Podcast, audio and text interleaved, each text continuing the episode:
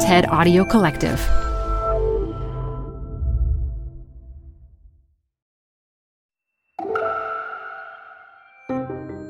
You're listening to TED Talks Daily. I'm Elise Hu. Today's talk can empower us to take part in tackling workplace harassment, even when we're not the victims ourselves. Psychological scientist Julia Shaw describes how witnesses of inappropriate behavior can use their voices to stop it. She gave her talk at TEDx London Women. Stick with it. The psychological research she shares from this 2019 talk is fascinating stuff. Support comes from Zuckerman Spader. Through nearly five decades of taking on high stakes legal matters, Zuckerman Spader is recognized nationally as a premier litigation and investigations firm. Their lawyers routinely represent individuals, organizations, and law firms in business disputes, government and internal investigations, and at trial, when the lawyer you choose matters most. Online at Zuckerman.com.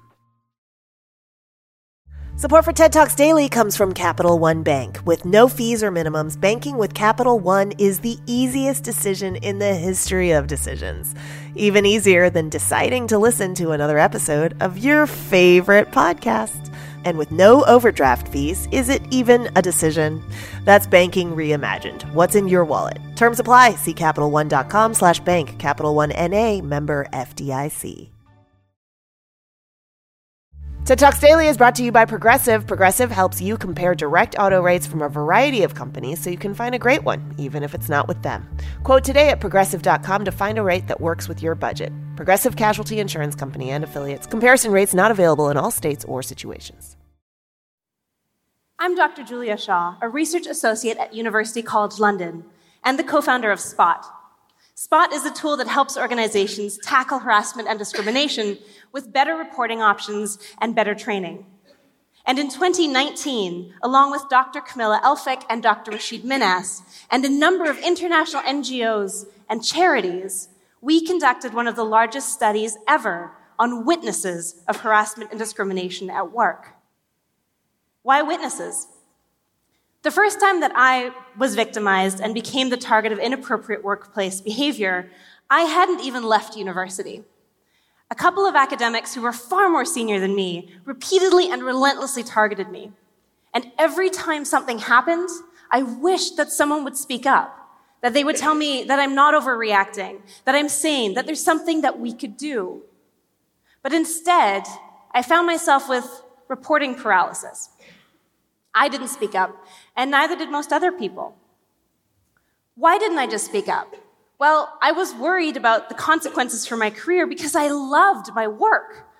I was also worried about things that many people see as barriers, like not being believed or taken seriously, like my situation resulting in no change. Luckily, over the past couple of years, we've seen that reporting paralysis is affecting fewer people, and some people are able to now have voices who before were voiceless. When we first started Spot, we allowed people to submit statements about experiencing harassment or discrimination to talktospot.com. And as researchers, we looked at these stories and we were shocked when we found that 93% of victims reported that there was at least one witness. These things aren't happening behind closed doors. Further research has since come out, which has further repeated this idea that most harassment and discrimination is witnessed. And so, how do we mobilize these witnesses? First, let's talk about the psychology of being a witness. In 2018, two women were at a Starbucks when they watched a barista deny access to a washroom to two African American men. Instead, the barista called the police. The two active bystanders took a video of the men in handcuffs and posted it online. This active bystanding had an almost immediate positive effect. Starbucks closed a number of its stores and implemented bias training. Most of us think that we would be these active bystanders, that we would be these kinds of heroes. In fact, in research on this, when researchers give people hypothetical scenarios and ask if they would intervene, most of us, of course, yes, of course, of course I would stand up. But even when those same researchers present an actual physical situation where someone needs to actually intervene, most people do nothing and they fall prey to the well known bystander effect. Why? And what are the barriers that people are facing? In our research, three quarters of people who we had interviewed and who we had participated in our study, which was over a thousand participants, three quarters of them said that they never reported the incident to HR. They never reported the incident to someone who could do something about it.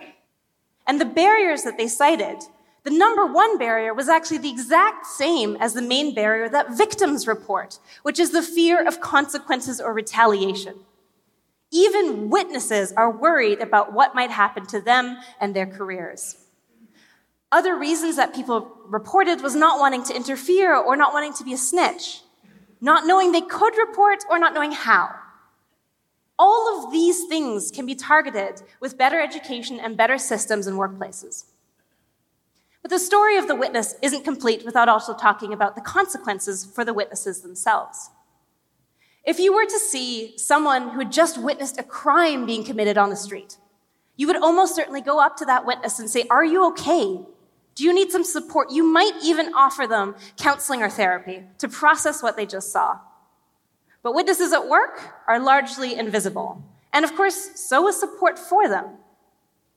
And some of this invisibility might even be internalized.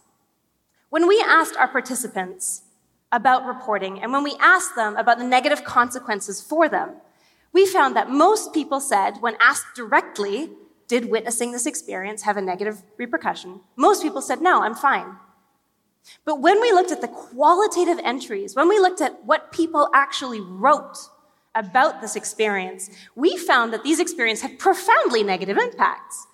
They increase stress and anxiety and depression. They increase the prevalence of desire to leave the organization, loss of faith. Why is there this discrepancy? It seems that we're doing a comparative evaluation. Compared to the victim, not, nothing really happened to me. But that's not really the right question. And support shouldn't be invisible just because you're less affected. Because we're all affected and we should all be supporting each other. We also found evidence of a social contagion. While 23% of participants told HR, more, 46% told colleagues, usually someone on their team, and 67% told someone outside of work. What this shows is that the negative consequences of the situation where someone is harassed or discriminated against go far beyond the room.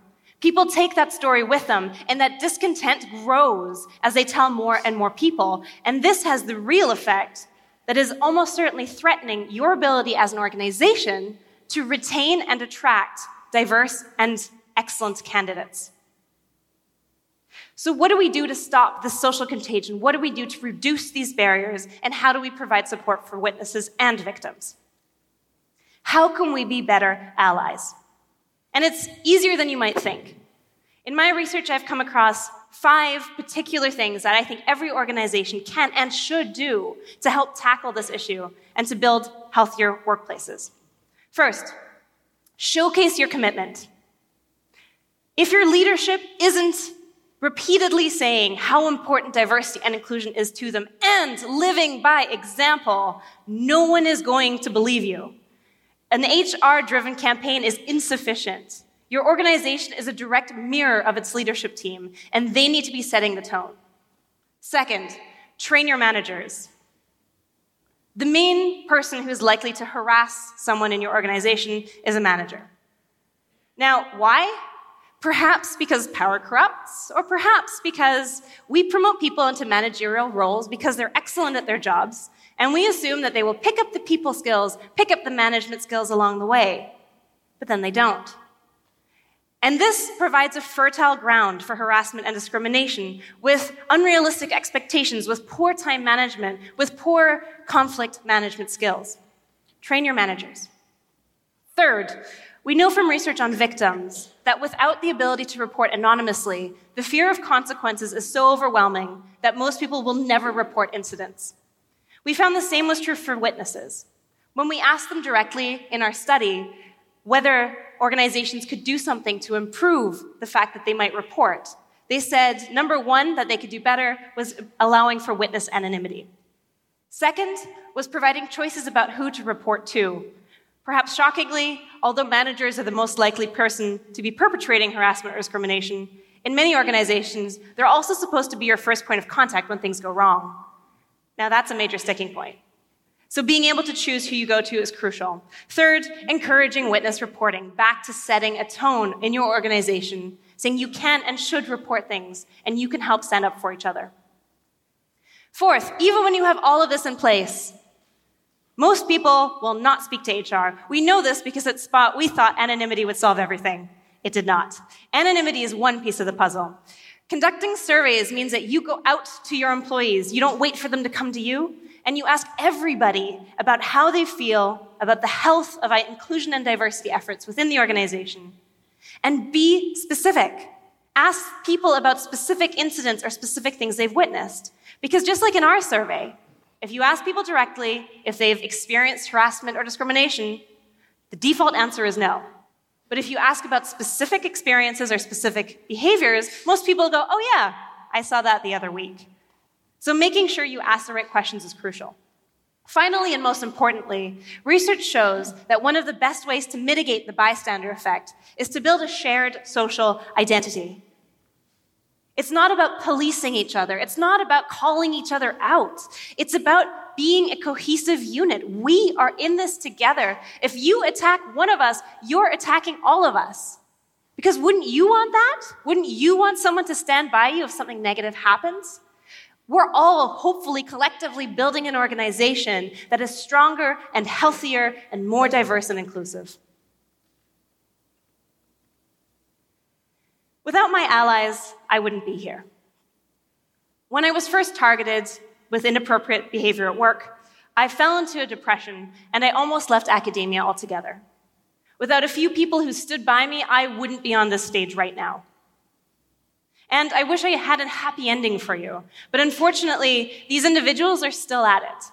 You see, in organizational structures where colleagues work in dispersed ways, where it's difficult to know who even to report to, never mind what the consequences might be.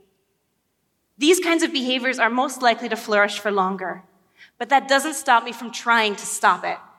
And I can tell you one thing that over the past couple of years in my research, I have found that there have been so many positive changes. Changes in legislation, changes in attitudes, and organizations are finally taking these issues seriously. I swear, the time of the harassers and the bullies and the discriminators is coming to an end. Thank you.